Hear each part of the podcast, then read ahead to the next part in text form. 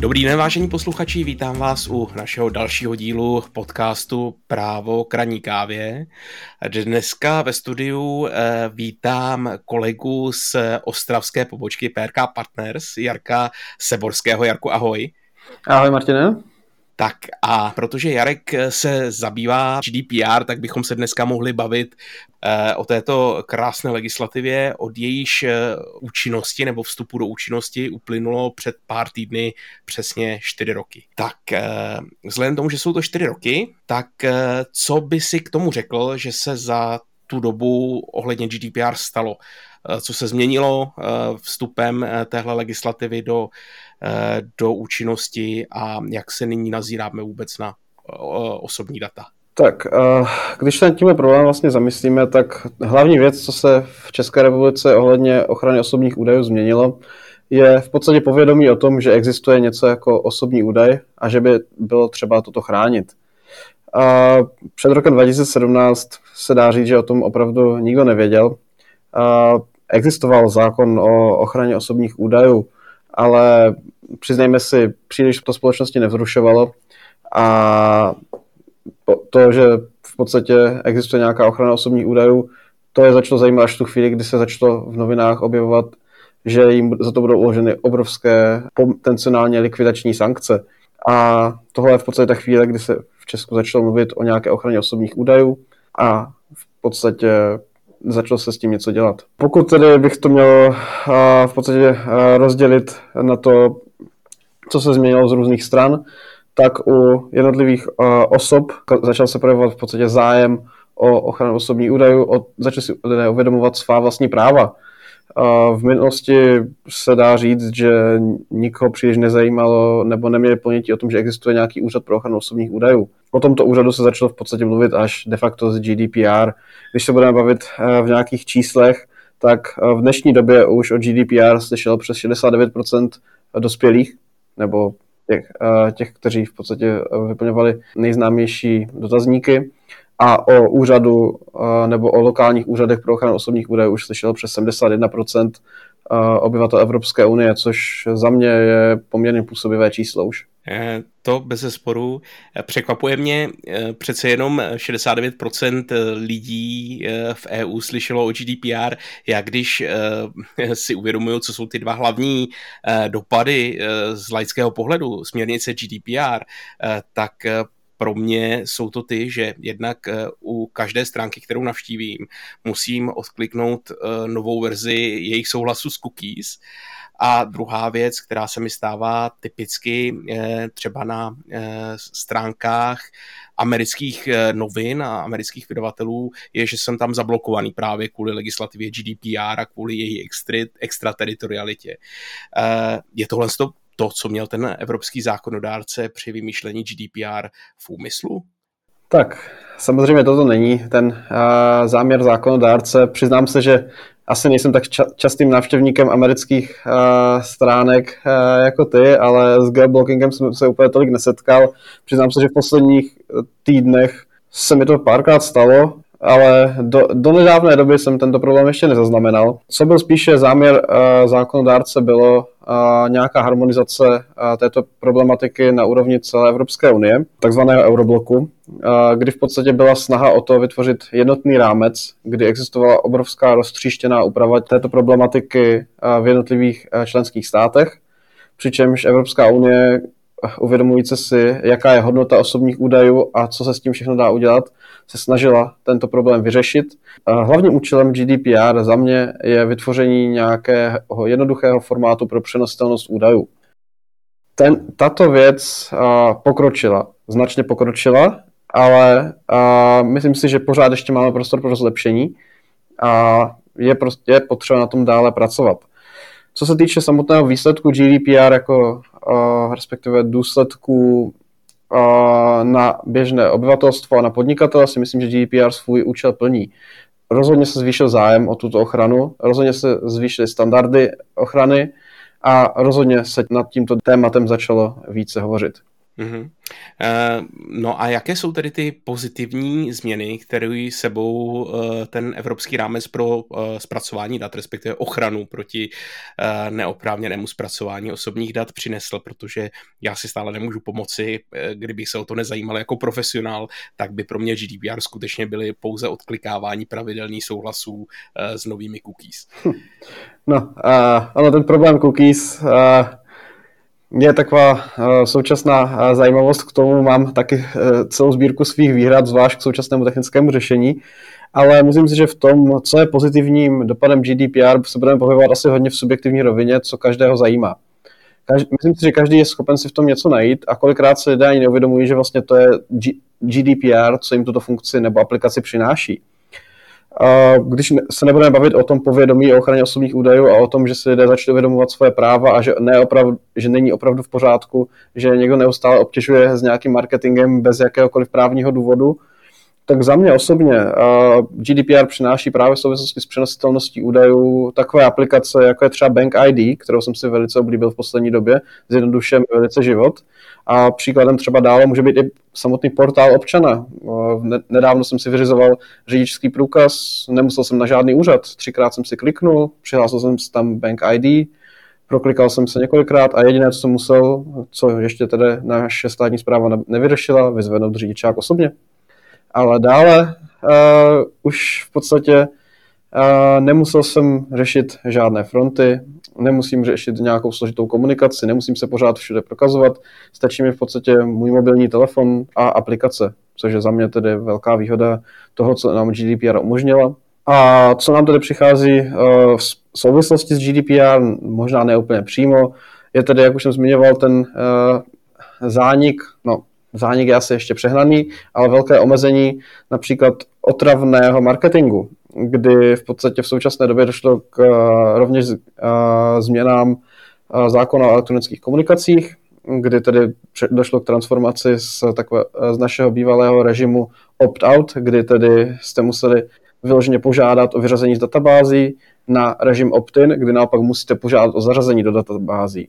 To samozřejmě nezajíma, neznamená, a, že nemůžete být oslovováni z marketingových účelů, ale a, pouze například a, pro účely svých vlastních klientů. Nemůže to už udělat každý. Tímto třeba zanikla problematika, a, určitě se to stalo každému z nás. Náhodně jsme vygenerovali vaše číslo, obracíme se na vás. Toto už nepůjde, protože tomu to zabraňuje a, samozřejmě ten princip opt-in. A to samé tedy a, s cookies cookies v případě tedy, že nám každému vyskakují uh, tyto oblíbené lišty. Uh, současné nastavení cookies je opět nastaveno na opt-in oproti předchozímu opt-outu a tedy s cookies musíte souhlasit. V minulosti byl souhlas s cookies prezumován na základě nastavení prohlížeče, což už v současné době neobstojí. Za mě třeba obrovským bonusem to, že si můžu opravdu vybrat, jakým způsobem nebo jaké své osobní údaje budu poskytovat webu, protože se přiznám, že v poslední době směrové reklamy opravdu přesahují i můj oblíbený uh, limit. Jak říkám tomu, že opravdu nechci, aby mi uh, stránka jednou vyhledávám dárek a aby mi to, tento dárek byl předhazován další 14 dní, to opravdu není věc, kterou já osobně chci a zákaz nebo limitace používání cookies tomu to opravdu může na pomoci. Uh-huh. A, a když už teda se bavíme o těch cookies, eh, je v tom nějaký vývoj za poslední dobu, eh, protože stále mi přijde, eh, že dostat se do toho systému opt-in je příliš obtížné a vlastně mi ty lišty nabízejí maximální možný, maximální možný souhlas a na to, abych se z toho opt-inoval ven, abych tak jako řekl, tak vlastně musím proklikat spoustu věcí a omezit to na ty pouze třeba technické nebo nezbytně nutné cookies, což mi nepřijde jako ta správná implementace opt-outu prostřednictvím právě tohle z toho souhlasu. Respektive opt-inu, jak by to mělo být. Uh, v tomto z toho nemůžeš souhlasit. Uh, sice máme novelu, uh, co se týče cookies, ale implementace je v této době při menším nešťastná. Sám mám úplně stejný problém. Dnes jsem proklikal 5-10 webů, jeden mohl mít správně, dle mého názoru, nastavený souhlas. Přijde mi, jakoby s touto novelou všichni to vzali tak nějak neúplně. přišla novela, co se týče cookies, dobře, nějak s tomu uspůsobíme, nemůžeme tam nechat jenom lištu s varováním, ano, používáme cookies, berte to na vědomí. Dobře, tyto lišty vymizely, ale pořád se setkáváme s dalšími problematickými lištami, jak se zmiňoval. Přijímám nastavení všech cookies, nebo uh, dostaňte mě do okénka, kde se musíte pomalu proklikat pěti, eh, deseti nastaveními a opravdu toto není uh, princip svobodného souhlasu. A kolikrát jsou zároveň tyto možnosti předzaškrtnuté. K tomuto se už Úřad pro ochranu osobních údajů v minulosti dávno vyjádřil, že předzaškrtnutý souhlas je neplatně uděleným souhlasem. Vracíme se v podstatě k úplně základním uh, standardům, které GDPR přinesla. Souhlas musí být svobodný, informovaný, nezávislý. Opravdu sám se přiznám, že jsem ve spěchu několikrát odklikl souhlasím se všemi cookies, když jsem se potřeboval na nějakou stránku dost rychle. A to, to opravdu není uh, můj informovaný souhlas. V tomto případě opravdu je až pro mě velice překvapivé, jak velké množství těch lišt je špatně. Mm-hmm. No a když se ještě vrátím eh, trošku na začátek eh, té naší diskuze, zmiňoval si drakonické pokuty, eh, které hýbaly novinovými titulkami v roce 17-18, kdy se připravovala implementace a právě se čekalo na vstup GDPR do, do, do účinnosti. A já se pořád nemůžu zbavit toho pocitu, že to bylo tak trochu to Shakespeareovské příliš povyku pro nic. Ano, ten, ta směrnice a ty adaptační zákony umožňují sankce až do procent eh, obratu celé skupiny, nicméně reálně tyhle ty pokuty nepadají a eh, ta regulatorika GDPR na mě působí tak trochu bezubě v tomhle tom. Eh, je to tak skutečně, nebo mám trošku zkreslený pohled právě českým úřadem na ochranu osobních údajů? Jak se to tak veme? Je pravdou, že GDPR byla v novinách velice oblíbeným tématem, typicky diktát z Bruselu a podobně, jak už je tady nám vlastní trošičku. A byla vykreslována jako obrovský strašák. Co je třeba si uvědomit je, že GDPR pro české společnosti nepřinášela příliš nových povinností. Společnosti, které dodržovaly tehdejší zákon o ochraně osobních údajů, pro ty GDPR vlastně neznamená nic moc nového. Problém, na který narážíme, je, že těchto společností zase tolik v Česku nebylo. A tady uh, právě přišel ten problém, proč se to stalo tak medializovaným tématem. Všichni nechali implementaci GDPR na poslední chvíli, snažili se ten, tuto problematiku nějakým způsobem obejít, například formou nějakých uh, uh, balíčkových řešení, které byly generalizované pro jednotlivé společnosti. Uh, řek, nabídneme vám GDPR compliance tady za 50 tisíc a nemusíte se o nic starat. Z praxe už nyní víme, když už jsme u toho GDPR po čtyřech letech, že tyto eh, projektové řešení, které byly obecné a ne, neřešily jednotlivé specifika daných společností, včetně třeba věci, jako je vlastnická struktura nebo kam se data předávají, do jakých zemí nefungují, eh, jsou děravé a způsobují problémy. Co se týče těch drakonických pokut, je pravdou, že Český úřad pro ochranu osobních údajů je velice zdrženlivý. To ale neznamená, že to je špatně. Úřad se snaží opravdu spíše pomáhat. Není třeba se bát. Existují možnosti konzultací. A když úřad opravdu vás začne prověřovat, stále to neznamená, že dostanete nějakou velkou pokutu. Úřad opravdu se snaží spíše tyto problémy odstraňovat, což za mě osobně je účelem tohoto úřadu. Účelem úřadu není v podstatě trestat společnosti za nějaké pochybení, které ho možná si prostě nebyli vědomi. Jasně, mohlo, mohli udělat velký compliance projekt, ale ne každá společnost si tento může dovolit. Opravdu tyto pro, projekty jsou mnohdy drahé. Uh, dalším uh, problém, proč tedy uh, se u nás nemluví tolik o pokutách, což za mě je se trošku proti ochraně osobních údajů nebo respektive ochraně neosobních údajů v tomto případě, že úřad uh, nezveřejňuje zpravidla názvy společností, kterým byly uloženy pokuty. Když si vezmeš, určitě samotnému ti přijde eh, zajímavější, eh, když uslyšíš, eh, Meta dostala obrovskou pokutu v řádu desítek milionů korun při nákupu aplikace WhatsApp, tuším to bylo posledně, než když si přečteš, že v novinách v Česku poskytovatel služeb sociálních sítí dostal nějakou neurčitou pokutu. to opravdu nezní stejně a není to tak novinářsky přívětivé pro to, aby se z toho dal udělat krásný titulek. To je sice pravda, nicméně stále bavíme se o tom, že v, v, v Evropě třeba ty pokuty padají relativně významný, kromě Mety, respektive dříve Facebooku, který si zmiňoval, uh, určitě společnosti jako Google a, a podobně uh, mají své zkušenosti právě s úřady na ochranu osobních údajů uh, v, v Irsku třeba, nebo ve Francii a tak. Uh, u nás tyhle ty pokuty nepadají. Já souhlasím s tím, že uh, ty naše úřady, respektive náš úřad pro ochranu osobních údajů by měl, nebo má tu roli pomáhat, eh, ale zároveň by měl i chránit. Nicméně ty věci, o kterých jsi se bavil, eh, ohledně nevyžádaného marketingu a tak, to stále ještě úplně nepolevuje, protože i mě volají každé každý týden dva, tři eh, takovéhle cold cally právě na marketing. Tak eh, jak se to vlastně ta situace vyvíjí právě i s tou dohledovou praxí eh, našeho UOU? No, musím říct, že je pravdou, jak jsi zmiňoval, že zahraniční dohledové úřady rozhodně nejsou tak přívětivé jako Český úřad pro ochranu osobních údajů.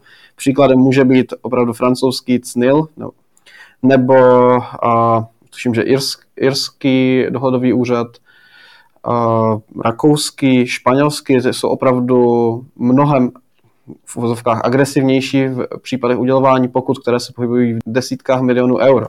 A to, že Český úřad pro ochranu osobních údajů je zatím zdrženlivý, to je opravdu, říkám, je to spíše dobrá věc za mě, ale to neznamená, že to takto bude trvat věčně. V současné době se dá zamýšlet nad tím, jestli to opravdu není nějaká lhůta pro společnosti, aby tuto implementaci provedly řádně a následně se může rozhodovací praxe úřadu velice jednoduše změnit. Toto opravdu nelze předvídat a já opravdu tady tímto, aby to nebylo špatně pochopeno, nenabádám někoho k ignoraci GDPR a těchto pravidel, protože opravdu ta praxe se může změnit a ty pokuty opravdu můžou být enormní. Jak jsi říkal, Google, Facebook, tuším, že British Airways dostali obrovské pokuty za GDPR. To není žádný vtip. U nás například ty pokuty nejsou tak vysoké. Největší českou pokutu, a, tuším, byla kolem 3 milionů. A to se zdá ve srovnání s dalšími pokutami, které jsou v Česku uloženy, velice vysoké. Ale jenom do doby, než si člověk nastuduje reálnou problematiku. Byla to opravdu problematika zasílání spamu do datových schránek v době, kdy v rámci opatření proti COVID-19 byly datové zprávy zdarma. To samozřejmě bylo, jak to tak bývá, zneužito a byl zasílán spam. No, uh, tak uh, UOU toto prověřil a udělal tuto pokutu. Ale tato pokuta je kumulovaná pokuta pro 11 společností, takže když se ta pokuta opět rozdělí, tak se zase nepohybujeme ani zdaleka uh, v rovině těch pokut, které uh, udělují zahraniční regulátoři. Co se týče potom uh, nějakého prověřování nebo rozhodovací praxe UOU, tak je pravdou stále, že 26% agendy, respektive té stížnostní agendy UOU, tvoří opravdu marketingové sdělení, a to typicky zasílání marketingových sdělení bez právního důvodu a nebo například zasílání skrytých marketingových sdělení. Vzniká i nová agenda v souvislosti s těmi všudy přítomnými lištami na cookies. Zatím to tvoří pouze 3%, ale vzhledem k tomu, že to je relativně nová agenda opravdu, tak se dá očekávat, že to bude růst a jak jsem sám říkal, ty lišty jsou špatně, růst to určitě bude. Co je třeba dalším poměrně častým pochybením, co se opět týče zasílání marketingových informací bez dodatečného právního základu, je zmínit takový zajímavý detail, který opravdu často i našim klientům unikal, a to, že za osobu, která šíří obchodní sdělení elektronickými prostředky, nelze považovat pouze přímého odesílatele, tedy že si nemůžete najmout pouze společnost a říct jim, dívejte se, posílejte nám tyto materiály kam chcete. Ale může jim být i osoba, která toto odesílání iniciovala, tedy vaše společnost. A vznikne vám přímá odpovědnost za zasílání spamu, jelikož v podstatě jste tento spam pro účely ochrany osobních údajů zasílali de facto vy. A toto se stává velice často. Tady v případě jedné z mála pokud, u kterých známe název společnosti, to byla společnost B2M.CZ, která byla udělána pokuta ve výši 380 tisíc korun českých, kterou potvrdil rovněž i soud, přesně za tuto problematiku. Opravdu nelze v podstatě takhle obcházet toto, tyto opatření. V současné době se úřad snaží pomáhat, ale prostě může pohár trpělivosti, jak se říká, přetéct a je to jenom otázkou času, než přijde nějaká velká pokuta. Děkuji za tenhle ten pohled eh, do hm, rozhodovací praxe UOU a i do té do zbytku Evropy. Eh, pokud se podíváme do budoucna, eh, GDPR s náma už je nějaký čas, proběhlo první, první období, první review té směrnice, tak jak to, nebo nařízení, pardon, tak jak to u těch evropských nařízeních bývá. Myslím si, že bylo v roce 2020. Co nás čeká do budoucna? Ohledně eh, této úpravy? Chystají se nějaké změny? Co se týče změn jako takových, nemyslím si, že nás čekají opravdu nějaké zásadnější změny. Eh, dle eh, toho zmiňovaného review z roku 2020 je Evropská komise poměrně spokojená s implementací GDPR a s postupy jednotlivých regulátorů jako takových. Co je často vytýkáno, je personální zajištění úřadu a rovněž jejich finanční zajištění úřadů. Můžeme se vrátit zpátky k nám domů. Úřad pro ochranu osobních údajů mimo eh, tedy ochrany osobních údajů zpracovává i eh, agendu v oblasti práva na informace dle zákona 106 1999 a s tímto neskutečně vzrostla agenda, kterou řeší tento úřad. A sám a předseda tohoto úřadu ve své výroční zprávě z roku 2021 zmiňuje toto jako obrovský problém. Úřad je opravdu přetížený a není dostatečně personálně ani finančně zajištěn pro řešení takto rozsáhlé agendy. Ono sama o sobě ochrana osobních údajů je dost náročným nebo časově náročným projektem. K tomu e, řešení další agendy určitě nepomáhá. Co se týče dalšího vývoje, můžeme očekávat podle mě velice brzy nějaké lepší certifikace, co se týče ochrany osobních údajů, v podstatě lepší projekty, ale zároveň můžeme očekávat i snahy nějakých takových uměle vytvořených společností nebo prostě nově vznikajících společností o nabízení zase těch krabicových řešení, které opravdu, viděl jsem jich několik a prostě nefungují. Mm-hmm. No a na závěr poslední otázka. Eh, když si zavzpomínáš na eh, ty implementační fáze právě nové legislativy GDPR, máme z toho nějaké obecné lessons learned, nějaké věci, které jsme se právě na téhle té všeobjímající regulaci naučili a co je přenositelné do budoucna? No, uh, velice rád bych ti řekl, že jsme se uh, naučili nepodceňovat příchozí evropskou legislativu, připravit se na ní a neřešit věci na poslední chvíli. Uh, Doteď si vzpomínám v roce 2017, jak jsme v posledních měsících řešili uh, všechno na poslední chvíli, opravdu po večerech, kolikrát nám volali vyděšení manažeři. Asi je to spíše zbožné přání. Uh, v současné době mimo GDPR pracujeme v naší ESG Practice Group na nějaké implementaci nových, respektive v Česku nových principů takzvaně Environmental, Social and Governance – které jsou v současné době zaváděny v Evropské unii. Opět můžeme vidět, že české společnosti jsou v tomto velice pozadu a jsou velice neochotné se těmto principům adaptovat včas a řádně. Zase je tady takové viditelné, no až to přijde, tak to nějak vyřešíme. Což je s podívem pro nás, protože většina studií, respektive všechny studie, které já jsem viděl, prokazují, že v podstatě nějaké odpovědné zadávání odpovědné řešení problémů, ekologičtější přístupy, nějaká udržitelnost prostě pomáhají a rozhodně nejsou ztrátovým projektem pro tuto společnost. Myslím, nějaká lekce, co jsme si prostě z GDPR měli odnést, je, že implementaci je třeba provést předem, pořádně, udělat to, jak se říká, jednou, ale pořádně. Ne kouskově.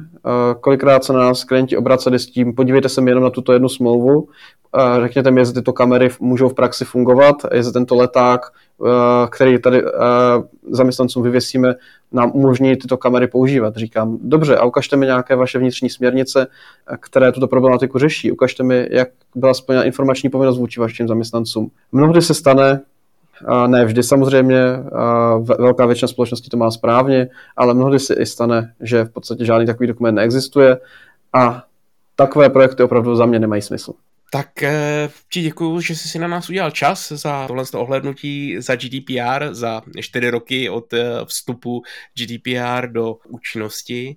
To byl Jaroslav Seborský, kolega z eh, ostravské pobočky PRK Partners. Jarku, díky za návštěvu. Děkuji za pozvání. A já se s vámi též loučím a těším se u našeho dalšího vydání podcastu Právo kraní kávě.